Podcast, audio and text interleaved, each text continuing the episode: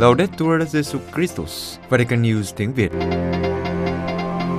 Radio Vatican, Vatican News tiếng Việt. Chương trình phát thanh hàng ngày về các hoạt động của Đức Thánh Cha, tin tức của Tòa Thánh và Giáo hội Hoàn Vũ được phát 7 ngày trong tuần từ Vatican và Roma. Mời quý vị nghe chương trình phát thanh hôm nay, Chủ nhật ngày 9 tháng 1 gồm có Trước hết là bản tin, Kế đến là lá thư Vatican. và cuối cùng là một bước từng bước chuyện ngắn công giáo. Bây giờ, kính mời quý vị cùng Vũ Tiên và Trung Hưng theo dõi tin tức.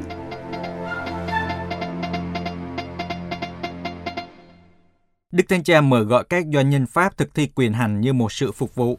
Vatican, trong cuộc tiếp kiến dành cho một nhóm các doanh nhân Pháp hôm mùng 7 tháng 1, Đức Thánh Cha thừa nhận những khó khăn mà các nhà lãnh đạo doanh nghiệp có thể gặp phải trong việc thực hiện các giá trị phúc âm. Nhưng Ngài khuyến khích họ chăm chú nhìn vào Chúa Giêsu Kitô qua việc cầu nguyện và dâng cho Chúa công việc hàng ngày của họ. Ngài nhấn mạnh rằng giáo hội cần chứng tá của họ. Khoảng 90 doanh nhân Pháp đang ở Roma để hành hương về chủ đề công ích. Ngỏ lời với họ, Đức Thánh Cha bày tỏ sự vui mừng và được khích lệ, bởi vì trong thế giới ngày nay thường được ghi dấu bởi chủ nghĩa cá nhân, sự thờ ơ và thậm chí gạt ra ngoài lề của những người dễ bị tổn thương nhất. Một số doanh nhân và nhà lãnh đạo doanh nghiệp đã tận tâm phục vụ tất cả, không chỉ lợi ích cá nhân hoặc một nhóm giới hạn. Để giúp họ trong thử thách vì lợi ích chung, Đức Thánh Cha đã nói với họ về hai cặp khái niệm dựa trên các giá trị phúc âm, lý tưởng và thực tế, quyền hành và sự phục vụ. Nhưng khái niệm này dường như luôn luôn đối chọi, nhưng Kitô hữu với sự trợ giúp của ân sủng có thể hiệp nhất chúng trong cuộc sống của mình. Đức Thánh Cha chỉ ra rằng Kitô hữu thường cảm thấy sự xung đột giữa lý tưởng và thực tế. Họ tìm kiếm công ích, một lý tưởng, nhưng nó lại phải phù hợp với các nghĩa vụ được áp đặt bởi hệ thống kinh tế và tài chính hiện nay, vốn thường chế nhạo các nguyên tắc phúc âm về công bằng xã hội và bác ái. Tình huống này cần phải được khắc phục bằng niềm tin để họ có thể kiên trì, không nản chí. Đức Thánh Cha trình bày cho họ tấm gương của mẹ Maria, không nản lòng, không phản kháng khi phải sinh con Thiên Chúa trong máng cỏ, nhưng ghi nhớ và suy niệm trong lòng, thể hiện một đức tin trưởng thành được củng cố bằng thử thách. Về khái niệm quyền hành và phục vụ, Đức Thánh Cha trình bày với các doanh nhân gương mẫu của Chúa Giêsu một từ tốt lành. Ngài đề nghị họ cũng hay có mùi chiên, nghĩa là tin tưởng, biết và gần gũi với những người thuộc quyền của mình. Đức Thánh Cha khuyến khích các doanh nhân quan tâm đến cuộc sống của những người cộng sự với mình, nhận biết không chỉ khó khăn, đau khổ và lo lắng, nhưng cả những niềm vui, kế hoạch và hy vọng của họ. Và Ngài cũng mời gọi các doanh nhân thực thi quyền hành như một sự phục vụ và biết chia sẻ nó. Truyền thống rửa tội cho trẻ sơ sinh trong nhà nguyện Sistine. Vatican, truyền thống rửa tội cho trẻ sơ sinh trong nhà nguyện Sistine do Thánh Giáo hoàng Gioan Phaolô II thiết lập vào năm 1981. Trong 40 năm qua, hàng trăm trẻ em là con của các nhân viên Vatican đã được các đức giáo hoàng rửa tội tại nơi linh thiêng và đẹp nhất này trong nội thành Vatican. Nhà nguyện Sistine là nơi diễn ra các mật nghị hồng y bầu giáo hoàng. Đây được coi là nơi linh thiêng và vượt thời gian, nơi Chúa Thánh Thần soi sáng cho các hồng y để bầu chọn người kế vị Thánh Phêrô. Nhà nguyện được trang trí theo phong cách thời phục hưng của các bức bích họa, đặc biệt nhất là hai công trình nghệ thuật, trần nhà và sự phán xét cuối cùng của thiên tài nghệ thuật Michelangelo. Nơi đây, hàng năm, ngoài việc đón gần 5 triệu du khách tham quan, từ hơn 40 năm qua còn đón tiếp một cách riêng tư và ấm cúng của bầu khí gia đình. Mỗi năm vào Chủ nhật lễ Chúa Giêsu chịu phép rửa, các trẻ sơ sinh và gia đình các em, chính Đức Giáo Hoàng sẽ chủ sự thánh lễ và rửa tội cho các em. Lúc đầu, chỉ có các trẻ sơ sinh là con của các vệ binh Thụy Sĩ được rửa tội nơi đây, nhưng sau mở rộng ra cho cả các em là con của nhân viên của Vatican. Văn phòng nghi lễ phụng vụ của Đức Thánh Cha chịu trách nhiệm về thánh lễ này. Các trẻ sơ sinh được rửa tội trong thánh lễ, có cha mẹ là nhân viên của quốc gia thành Vatican và đã cử hành bí tích hôn phối. Mỗi em được phép có bốn người đến tham dự trực tiếp. Những ai đã từng tham dự thánh lễ rửa tội cho các trẻ sơ sinh đều có những ấn tượng đẹp khó phai mờ, như ông Mario Gangano, người Thụy Sĩ, nhân viên của Bộ Truyền thông chia sẻ khi tham dự lễ rửa tội cho con của ông vào năm 2014 rằng trong một ngày, nhà nguyện Sistine trở thành giáo xứ của chúng tôi. Bầu khí gia đình, mục vụ và Đức Thánh Cha cảm thấy thanh thản trong vai trò là cha xứ của chúng tôi. Ông nói thêm về bầu khí ấm cúng này, như vào năm 2020, những ai tham dự hẳn còn nhớ Đức Thánh Cha đã nói với các bà mẹ đang bối rối vì con của họ khóc trong thánh lễ rằng hãy để cho các em khóc vì tiếng khóc của các em như một bài thánh ca. Theo ông Mario Gangano, những khoảnh khắc như thế này cũng rất quan trọng để có thể nhìn thấy những người con của Vatican. Mọi người nghĩ về Vatican như một tu viện lớn. Tuy nhiên, có những gia đình sống làm việc ở đó và con cái của họ hiện diện rất nhiều, tham gia vào cuộc sống của quốc gia thành Vatican. Ông nói, Đức Thường Phụ Jerusalem mời gọi tín hữu tham gia Chúa Nhật lời Chúa. Jerusalem, trong một thư gửi các tín hữu, Đức Tổng giám mục Pierre Battista, Thượng phụ Công giáo Latin ở Jerusalem, đã thông báo với các tín hữu rằng chủ Nhật lời Chúa năm nay, ngày 23 tháng 1, tại Thánh Địa sẽ được dành để đọc toàn bộ Tân Ước.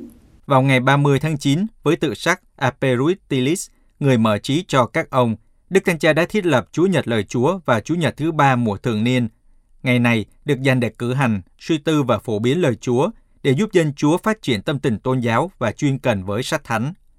Trong thư gửi các tín hữu, Đức Thượng Phụ của Jerusalem mời các tín hữu gắn kết và tham gia vào sáng kiến của các giáo sứ, cộng đoàn dòng tu hoặc giáo dân, nhóm giới trẻ, gia đình và cá nhân tín hữu ở Palestine, Israel, Jordan và đảo Ship. Đức Tổng giám mục Pisabala giải thích, việc tham gia có thể được thực hiện với tư cách cá nhân hoặc với tư cách là một cộng đoàn, theo phần việc mà mỗi người có thể cống hiến và với thời gian mà mỗi người có thể có. Tin cậy vào ân sủng của Thiên Chúa, chúng ta sẽ lan truyền trên thánh địa và từ đây đến trên toàn thế giới. Hạt giống không bị hư hoại của lời, sống động và vĩnh cửu, một hương thơm đích thực khiến bạn phải say mê yêu quý. Trong những năm qua, vào Chủ nhật lời Chúa, các thiên hữu công giáo cùng với anh em của các giáo hội cải cách đã quy tụ để đọc toàn bộ và các phần sách thánh. Đức Tổng giám mục Pisabala nói rằng đây là một thực hành, cũng lấy cảm hứng từ những gì công đồng Vatican II khẳng định trong hiến chế Dei Verbum. Giáo hội luôn tôn kính sách thánh như đã tôn kính chính mình Thánh Chúa, đặc biệt trong phụ vụ thánh, để nuôi sống mình bởi bánh sự sống từ bàn tiệc lời Chúa, cũng như từ mình Chúa Kitô. Đức Thượng phụ Latin của Jerusalem cũng nhắc lại điều mà Đức Thánh Cha Francisco đã khẳng định nhân dịp kỷ niệm 1.600 năm ngày qua đời của Thánh Geronimo. Kinh Thánh là cuốn sách của dân Chúa mà khi lắng nghe, chúng ta đi từ sự phân tán và chia rẽ đến sự hiệp nhất, và rằng lời Thiên Chúa hiệp nhất các tín hữu và làm cho họ nên một dân tộc. Trong những ngày tới, Cổng thông tin của Tòa Thượng phụ Latin Jerusalem sẽ công bố các sáng kiến khác nhau được chuẩn bị cho Chúa Nhật lời Chúa để cung cấp cho các tín hữu cơ hội lựa chọn các chương trình để tham gia. Giải thưởng Mẹ Teresa về công bằng xã hội năm 2021 được trao cho Đan Mạch và Thủ tướng nước này. Ấn Độ, vào ngày 30 tháng 12 tại Mumbai, Ấn Độ, Harmony Foundation đã tổ chức buổi lễ trao các giải thưởng Mẹ Teresa vì công bằng xã hội năm 2021 với chủ đề Sự bền vững môi trường. Đan Mạch và Thủ tướng nước này, bà Mette Frederiksen, được trao giải thưởng. Tổ chức Harmony đã trao giải cho Đan Mạch vì là một trong những quốc gia trên thế giới sống hài hòa với thiên nhiên và cho bà Frederiksen vì sự lãnh đạo xuất sắc trong việc dẫn dắt quốc gia này theo con đường phát triển bền vững. Ông Abraham Mathai, người sáng lập tổ chức, nói với UCA News rằng Thủ tướng Đan Mạch đã được chọn bởi vì bà đã thúc đẩy năng lượng xanh và các biện pháp tương tự để bảo vệ môi trường ở đất nước của bà. Ông Mathai giải thích, chính phủ hiện tại dưới sự lãnh đạo của Thủ tướng Frederiksen đã nâng cao các mục tiêu khí hậu của đất nước bằng cách đặt quá trình chuyển đổi xanh làm trọng tâm trong chính sách của mình và đưa ra các mục tiêu khử carbon bắt buộc để giảm 70% lượng khí thải. Ông Mathai cũng là cựu phó chủ tịch Ủy ban về người thiểu số ở bang Maharashtra của Ấn Độ cho biết, mặc dù là một quốc gia nhỏ về địa lý, nhưng Đan Mạch cam kết trở thành quốc gia đi đầu trong các vấn đề môi trường và là nguồn cảm hứng cho các nước khác. Ông đưa ra ví dụ về ngành công nghiệp năng lượng gió của Đan Mạch được phát triển trong 4 thập kỷ qua. Trong đó, các công nghệ sáng tạo, các quy định trí tuệ và sự hỗ trợ của chính phủ đã giúp cung cấp năng lượng mặt trời cho hơn 50% lưới điện của đất nước bằng năng lượng gió và mặt trời. Harmony Foundation được ông Mathai thành lập để thúc đẩy sự gắn kết xã hội và hoạt động vì lợi ích của tất cả cộng đồng mà không phân biệt đối xử dựa trên tôn giáo, đẳng cấp, tín ngưỡng, giới tính hoặc chủng tộc. Giải thưởng của ông được thành lập vào năm 2007 để tưởng nhớ mẹ Teresa Calcutta. Trong quá khứ, giải này đã được trao cho những nhân vật nổi bật như Đức Đạt Lai Lạt Ma, Tổng thống Ghana Nana Akufo-Addo, Thủ tướng Malaysia Mahathir Mohamad – và Bộ trưởng Bộ Ngoại giao và Hợp tác Quốc tế của các tiểu vương quốc Ả Rập Thống Nhất Abdullah bin Jayanayan. 40 nhà lãnh đạo phong trào công giáo tín hành Pháp thăm tòa thánh. Paris, 40 nhà lãnh đạo của phong trào công giáo tín hành Pháp sẽ đến Vatican từ ngày 11 đến 16 tháng 1 để gặp gỡ Đức Thánh Cha, thăm tòa thánh và giới thiệu tài liệu trở thành những tông đồ hôm nay. Theo thông cáo của Hội đồng Giám mục Pháp, trong khuôn khổ của tiến trình thường hội đồng được Đức Thánh Cha mong muốn và Giáo hội Hoàn Vũ đang thực hiện, khoảng 40 nhà lãnh đạo của các phong trào liên quan đến phong trào công giáo tiến hành của Pháp sẽ đến Roma từ ngày 11 đến ngày 16 tháng 1. Trong thời gian này, dự kiến vào ngày thứ Năm ngày 13 tháng 1, họ sẽ được Đức Thánh Cha tiếp kiến. Ngoài ra, phái đoàn còn có các buổi gặp gỡ với Đức Hồng Y Pietro Parolin, quốc vụ khanh tòa thánh và các bộ và các cơ quan khác của tòa thánh. Phái đoàn sẽ trình bày một tài liệu có tựa đề trở thành những tông đồ hôm nay. Tài liệu là kết quả của hai năm gặp gỡ, làm việc và dấn thân mà mỗi hiệp hội và phong trào thực hiện trong các lĩnh vực khác nhau của đời sống dân sự, từ cộng đoàn đến gia đình, từ trường học đến chính trị, từ thế giới nghề nghiệp đến hoạt động đấu tranh tìm giải pháp trước sự bất ổn. Lần đầu tiên trong lịch sử, các phong trào công giáo tiến hành đã quy tụ với nhau trong hai năm để phân định điều gì thích hợp nhất đối với họ trong cách tiếp cận và hành động. Họ muốn làm chứng điều này ở Roma trong các cuộc gặp gỡ với các bộ và cơ quan của tòa thánh. Họ sẽ nhấn mạnh sự liên quan của các vị trí tông đồ của họ ngày nay trong bức tranh toàn cảnh của giáo hội Pháp, vì họ hòa mình vào một xã hội ngày càng xa rời các quy chiếu của Kitô giáo và giáo hội. Quý vị vừa theo dõi bản tin ngày 9 tháng 1 của Vatican News tiếng Việt. Vatican News tiếng Việt Chuyên mục Lá thư Vatican Thoáng nhìn lại hoạt động ngoại giao của Tòa Thánh trong năm 2021, tác giả trên nước Anh, dòng Đa Minh.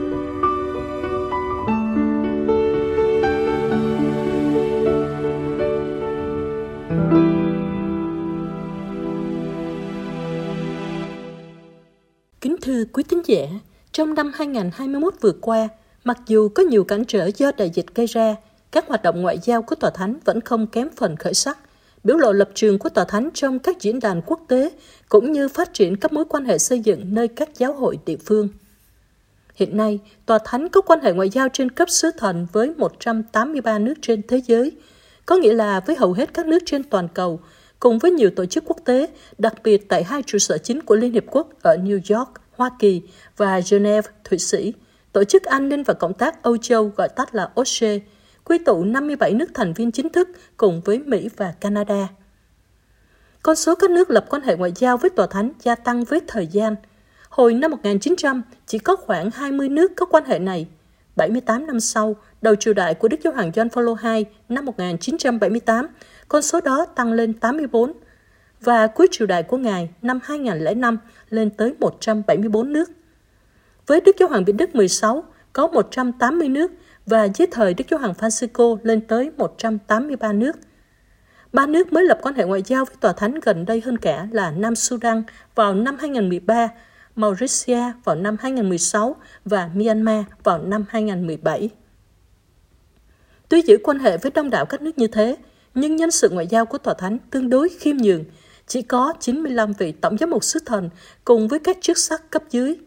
Nhiều vị sứ thần kiêm nhiệm đại diện Tòa Thánh tại nhiều nước Chẳng hạn Đức Tổng giám mục Novatus Ruwamwa, người Tanzania, mới được bổ làm tân sứ thần tại New Zealand, kiêm sứ thần tại chín nước nhỏ khác trong Thái Bình Dương như Fiji, Palau, quần đảo Marshall, Kiribati, Nauru, Tonga, Samoa và quần đảo Cook, cũng như tại Micronesia. Trong năm vừa qua, có bốn vị sứ thần mới và bốn vị về hưu, 14 vị thuyên chuyển và 4 vị qua đời, trong đó có một vị từ trần trong lúc tại chức, đó là Đức Tổng giám mục Ando Giordano, sứ thần tòa thánh cạnh các tổ chức của Liên Hiệp Quốc Âu Châu ở Bruxelles, bên Bỉ, qua đời ngày 12 tháng 12 năm ngoái vì COVID-19 ở tuổi 67 và 8 tháng sau khi được Đức Thánh Cha bổ vào sứ vụ này. Tổng cộng có 14 tòa sứ thần đang chống vị, trong đó có Iraq. Trước đây, sứ thần tài thánh tại Jordan kiêm nhiệm Iraq nhưng bây giờ Đức Thánh Cha muốn mỗi nước có sứ thần tòa thánh riêng. Tình trạng các tòa chống vị sẽ được giải quyết trong thời gian tới đây do sự luân chuyển. Trong năm qua, cũng có vài bổ nhiệm đáng chú ý, như lần đầu tiên một người phi châu được bổ làm quan sát viên thường trực của tòa thánh cạnh các tổ chức Liên Hiệp Quốc tại Geneva. Đó là Đức Tổng giám mục Fortunatus Wachugu, 62 tuổi, người Nigeria, kế nhiệm Đức Tổng giám mục Ivan Djokovic, 61 tuổi, người Slovenia, được bổ đi làm sứ thần tòa thánh tại Canada hồi mùa hè năm qua. Đức Tổng giám mục Nachugu giàu kinh nghiệm về ngoại giao, Ngài đầu tiến sĩ thần học tín lý tại Đại học Urbaniana và tiến sĩ giáo luật tại Đại học Angelicum ở Roma trước khi phục vụ trong ngành ngoại giao tòa thánh từ năm 1994 tại nhiều sứ quán của tòa thánh trước khi làm trưởng ban nghi lễ ngoại giao của tòa thánh, rồi được bổ nhiệm làm sứ thần tòa thánh tại Nicaragua lúc 52 tuổi. sau đó phục vụ tại 12 quốc gia nhỏ ở quần đảo Caribe, Mỹ Châu, sau cùng làm sứ thần tòa thánh tại Argentina từ tháng 3 năm 2021. Đức Tổng giám mục Noachugu thông thạo 7 thứ tiếng Anh, Ý, Đức, Do Thái hiện đại, Pháp, Tây Ban Nha và Ả Rập. Trong lĩnh vực ngoại giao, hàng năm Đức Thánh Cha bày tỏ lập trường của Tòa Thánh đối với những vấn đề thời sự quốc tế trong buổi tiếp kiến ngoại giao đoàn cạnh Tòa Thánh đến chúc mừng Ngài nhân dịp đầu năm mới. Ví dụ, trong buổi tiếp kiến ngày 8 tháng 2 năm ngoái, giữa đại dịch ở mức độ cao trên thế giới, Đức Thánh Cha mời gọi cộng đồng quốc tế đối phó với những thách đố mà nhân loại đang phải đương đầu trong bốn lĩnh vực khủng hoảng y tế, khủng hoảng môi trường, khủng hoảng kinh tế và xã hội, khủng hoảng chính trị. Ngài đặc biệt kêu gọi làm sao để mọi người được quyền sức khỏe, được vaccine chống đại dịch, cầu mong Hội nghị Thế giới về khí hậu vào tháng 11 năm 2021 tại Glasgow được thành công, bảo vệ sự sống con người trong mọi giai đoạn, và Đức Thánh Cha không quên kêu gọi tái lập dân chủ ở Myanmar. Lập trường trên đây cùng với nhiều phát biểu khác của Đức Thánh Cha thường được các vị đại diện tòa thánh cạnh các tổ chức quốc tế phản ánh trong lĩnh vực ngoại giao đa phương, cụ thể là tại các khóa họp của các tổ chức này. Chẳng hạn về tình hình Myanmar, quốc gia lại rơi vào chế độ quân Việt từ ngày 1 tháng 2 năm ngoái. Vị đại diện tòa thánh tại các tổ chức Liên Hiệp Quốc ở Geneva, Thụy Sĩ, Đức Tổng giám mục Ivan Djokovic đã lên tiếng kêu gọi hòa bình và công bằng xã hội cho nước này. Trong bài tham luận hôm 12 tháng 2 năm ngoái tại khóa họp đặc biệt thứ 29 của Hội đồng Nhân quyền Liên Hiệp Quốc về Myanmar, Đức Tổng giám mục Djokovic nói đến tình trạng các quyền con người tại nước này đang ở trong tình trạng khủng hoảng từ sau cuộc đảo chính của quân đội. Ngài nói, ngay từ cuộc tông du tại Myanmar hồi năm 2017, Đức Thánh Cha Francisco đã mang Myanmar trong tim với lòng quý mến sâu đậm. Và trong những ngày này, Đức Thánh Cha đã nói, Tòa Thánh đang quan tâm và rất lo âu theo dõi diễn biến tình hình tại Myanmar. Đức Tổng giám mục Djokovic nói, Tòa Thánh một lần nữa muốn bày tỏ sự gần gũi tinh thần, cầu nguyện và liên đới với nhân dân Myanmar, đồng thời cầu mong rằng những người có trách nhiệm tại đất nước này hãy đặt bản thân vào hoạt động của mình trong thái độ chân thành, sẵn sàng phục vụ ích chung, các quyền con người và các dân quyền cơ bản để thăng tiến công bằng xã hội, sự ổn định của quốc gia và sự chung sống hài hòa, dân chủ và hòa bình. Đại diện Tòa Thánh tại Liên Hiệp Quốc cũng kêu gọi các phe liên hệ loại bỏ tất cả những gì cản trở tiến trình không thể thiếu được là đối thoại và tôn trọng nhân phẩm của nhau. Tòa Thánh kêu gọi có một giải pháp ôn hòa và mau lẹ cho những căng thẳng hiện nay và tin tưởng rằng một cuộc đối thoại mới có thể mang lại hòa bình mà mọi người rất mong ước. Về phần Đức Hồng Y Pietro Parolin, quốc vụ khanh Tòa Thánh, Ngài đã gửi thư cho Đức Hồng Y Charles Bo, Chủ tịch Hội đồng Giám mục Myanmar, để kêu gọi giáo hội công giáo tại nước này dấn thân trong tiến trình hòa bình và gặp gỡ tất cả các phe liên hệ. Chính Đức Hồng Y Singapore cho biết tin này hôm 14 tháng 3 sau đó. Đức Hồng Y Quốc vụ Khanh đã yêu cầu giáo hội tại Myanmar thông truyền mối quan tâm và lòng yêu mến của Đức Thánh Cha đối với đất nước này. Ngoài ra, Ngài cũng xin Đức Hồng Y Bo chuyển sứ điệp này tới tất cả các phe liên hệ, kêu gọi cùng nhau tìm ra thiện ích lớn hơn cho tất cả mọi người – nhất là đáp ứng những hy vọng và bảo đảm phẩm giá của các thế hệ trẻ. Hòa bình là điều có thể, hòa bình là phương thức duy nhất. Đức Hồng Y Quốc vụ Khanh Tòa Thánh cũng kêu gọi toàn thể cộng đồng công giáo ở Myanmar đừng từ nan cố gắng nào theo chiều hướng đó. Tại những hội nghị cấp cao hơn, chính Ngoại trưởng Tòa Thánh Đức Tổng giám mục Paul Gallagher lên tiếng. Chẳng hạn trong bài tham luận hôm 24 tháng 2 năm ngoái tại phân hội cấp cao của Hội nghị về giải trừ vũ trang nhóm tại Geneva, Thụy Sĩ, Đức Tổng giám mục đã tái kêu gọi ngưng chi phí quá nhiều vào vũ trang, gây thiệt hại cho việc phát triển nhân loại, đồng thời kêu gọi tăng cường việc kiểm chứng giải trừ vũ trang hạt nhân. Đức Tổng giám mục Ngoại trưởng ghi nhận bầu không khí nghi kỵ giữa nhiều quốc gia và sự suy giảm các hoạt động đa phương trên trường quốc tế ngày nay ngăn cản những cố gắng đạt tới những khát vọng cao thượng, và tình trạng này càng rõ rệt trong lĩnh vực giải trừ vũ trang – Ngoài ra, có sự lan tràn buôn bán bất hợp pháp các loại vũ khí nhẹ và các vũ khí nổ ngày càng trở thành các vũ khí sàn tàn sát tập thể. Tức tổng giám mục Gallagher nhấn mạnh đến sự liên hệ giữa giải trừ vũ trang, phát triển và hòa bình. Những chi phí khổng lồ về quân sự vượt quá nhu cầu tự vệ hợp pháp đang tạo nên vòng luẩn quẩn khôn cùng của nạn chạy đua vũ trang, giảm bớt các tài nguyên lẽ ra được dùng để đối phó với nạn nghèo đói, chênh lệch, bất công, giáo dục và sức khỏe. Việc gắn liền an ninh quốc gia với sự tích trữ các vũ khí thật là một lý luận giả dối và tiếp tục là một gương mù vì nó gây ra sự chênh lệch thái quá giữa tài nguyên, tiền bạc và trí thông minh được dành cho chết chóc so với các tài nguyên được dành để phục vụ sự sống.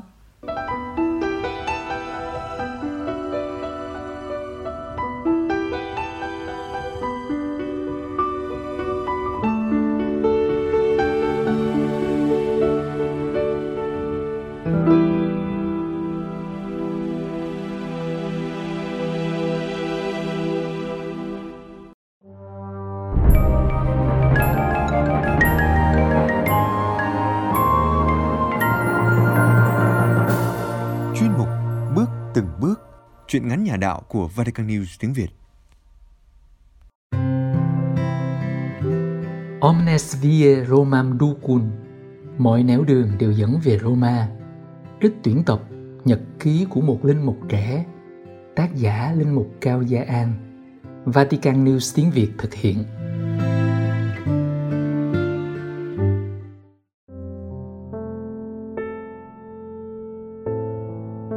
Má vào phòng con dọn dẹp Cầm lên mớ giấy tờ chữ nghĩa lạ lắm Má hỏi, Này là vé máy bay phải không con? Dạ má, Con trả lời, Này là vé máy bay từ Roma về Việt Nam nè Còn này là vé từ Việt Nam qua lại Roma Dường như má bị chưng hửng Ủa, Sao phải qua lại Roma nữa hả con? Dạ thì con còn phải đi học mà má Còn phải học hành gì nữa sao? Con đã học hơn 5 năm rồi còn gì. Với lại bây giờ con đã là cha rồi mà. Làm cha rồi thì có gì oai đâu má. Con làm cha đi nữa thì cũng còn phải học, còn nhiều cái phải học lắm, con còn dốt thí mồ. Vậy là má gật đầu im lặng. Con biết má không hiểu, nhưng im lặng nghĩa là má tin lời của con. Má là vậy. Có nhiều điều má không hiểu về con, không phải lúc nào má cũng biết rõ về những chuyện con làm nhưng chỉ cần biết đó là chương trình mà nhà dòng dành cho con vậy là má không thắc mắc gì thêm nữa còn nhớ ngày con về báo với cả nhà chuyện nhà dòng sắp gửi con đi học ở Roma. Ánh mắt của ba sáng lên niềm vui và hạnh phúc. Má cũng vậy. Má không ngồi lại một chỗ để tâm sự với con như cách của ba, nhưng nhìn cách má tất tả bận rộn, con biết má đang vui lắm. Chắc má không ngờ thằng con trai của má lại có thể đi xa được như vậy, được đến một nơi đặc biệt như vậy. Vậy là má cứ âm thầm mà dõi theo con. Lòng con cũng rụng ràng háo hức đâu kém gì. Những ngày được huấn luyện trong tập viện và trong giai đoạn học triết, anh em chúng con đã luôn được chuẩn bị tinh thần và nhiệt huyết để sẵn sàng được gửi đi đến bất cứ nơi đâu, làm bất cứ việc gì miễn là có thể phục vụ cho Chúa, phục vụ cho giáo hội và phục vụ con người. Nhưng con không nghĩ chuyến đi của mình lại xa như vậy. Con lại có linh cảm chuyến đi của mình không chỉ xa mà còn dài nữa. Thế là con bắt đầu bước chân vào cuộc đời của một nhà truyền giáo, thật là kỳ diệu. Một trong những hình ảnh đầu tiên thu hút con, trở nên động lực đầy gợi hứng cho con trong hành trình tu trì đó là hình ảnh của những nhà truyền giáo. Hồi nhỏ con thích đọc sách lắm, nhưng sách vở thì lại khan hiếm. Tìm được quyển sách nào là con cứ say mê mà đọc. Mùa hè năm lớp 5 có mấy sơ cho con mượn quyển sách uống nước nhớ nguồn chuyện về 117 vị thánh tử đạo Việt Nam. Những câu chuyện ấy hút hồn con, nhất là chuyện về những nhà truyền giáo, từ bỏ quê hương xứ sở, bỏ họ hàng thân thuộc, bỏ cả những ước mơ tuổi trẻ lên đường đến tận những miền viễn đông xa xôi để loan báo tin mừng của Thiên Chúa. Con cứ tự hỏi mình hoài, đâu là động lực thật sự để những nhà truyền giáo này sẵn sàng bỏ cả một châu Âu phồn hoa đô hội để đến tận xứ sở khỉ ho cò gáy, sẵn sàng đối mặt với bao nhiêu là nguy hiểm bách hại, sẵn sàng chôn vùi cả cuộc đời mình. Con thấy lý tưởng sống ấy quá đẹp và quá cao cả. Con đọc đi đọc lại lời kinh các thánh tử đạo Việt Nam. Các ngài đã chấp nhận nên hạt giống gieo vào lòng đất để hội thánh Việt Nam thu lượm được mùa lúa dồi dào. Con nghe từ tận thâm sâu lòng mình, trỗi dậy một nỗi niềm biết ơn rất chân thành và sâu xa. Đức tin và ơn gọi của con bám rễ và lớn lên từ lòng biết ơn ấy. Và hôm nay con được gửi sang Roma để làm việc bắt đầu cuộc đời của một người truyền giáo được đi lại chuyến hành trình của các nhà truyền giáo ngày xưa theo hướng ngược lại. Còn có cơ hội để bày tỏ lòng biết ơn của mình cách cụ thể bằng chính cuộc sống và ơn gọi của mình. Roma đón con vào một ngày chủ Nhật đầy nắng. Dù mệt lả sau chuyến bay dài, lòng con vẫn rộn ràng và bồi hồi xúc động khi được đưa về cộng đoàn của nhà dòng – là căn nhà nằm gần sát bên vương quốc Vatican. Đêm đầu tiên, con quỳ gối một mình giữa quảng trường Thánh Phêrô, thấy mình như một đứa con nhỏ bé giữa lòng một người mẹ mênh mông. Hai hàng cột ở hai bên quảng trường như vòng tay dang rộng vừa chở che nâng đỡ vừa chào đón và bao bọc lấy đời con hai vòi nước ở hai bên quảng trường đẹp huyền hoặc trong dòng ánh sáng tan chảy và hòa quyện theo những tia nước. Âm thanh đều đặn của vòi nước, nghe êm dịu và mềm mại như một điệu ru. Sau một thời gian ngắn học ngôn ngữ, con bắt đầu vào làm việc trong radio vatican. Lại thêm một ân huệ kỳ diệu nữa trong cuộc đời con. Ngày đầu tiên được nghe giọng của mình phát trên radio, con xúc động lắm. Con như được nghe lại và chạm lại khung trời của những ngày xưa thân ái, cả một trời ký ức của tuổi thơ ùa về trong con. Những ngày còn nhỏ, con hay dậy sớm để nghe đài với ông nội. Sáng sớm, trời lạnh, con thường thu mình co ro, ngồi lọt thỏm trong lòng của ông nội. Hai ngón tay của ông chậm rãi ra từng kênh đài.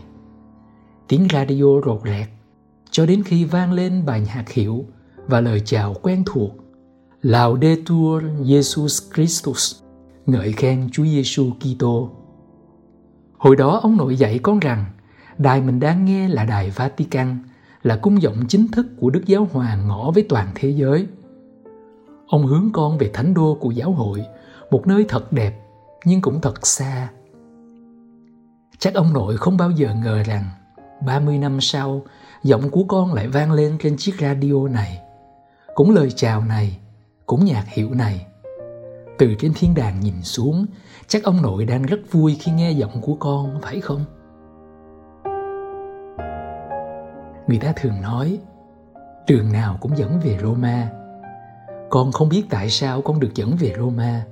Con cũng không biết hành trình ở Roma rồi sẽ dẫn con về đâu, sẽ kéo dài bao lâu nữa nhưng con tin vào bàn tay quan phòng kỳ diệu của Chúa trên hành trình của một người sống đời dân hiến. Con tin rằng từ Roma, cuộc sống sẽ nở hoa.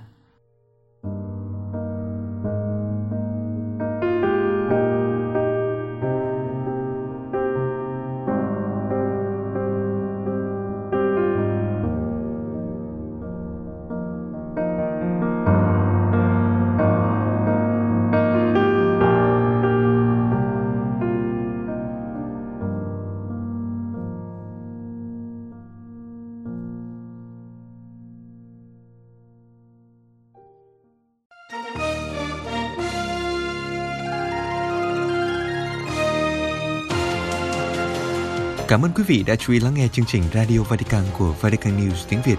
Xin Thiên Chúa chúc lành cho quý vị và toàn gia quyến. Laudetur Jesu Christus, ngợi khen Chúa Giêsu Kitô.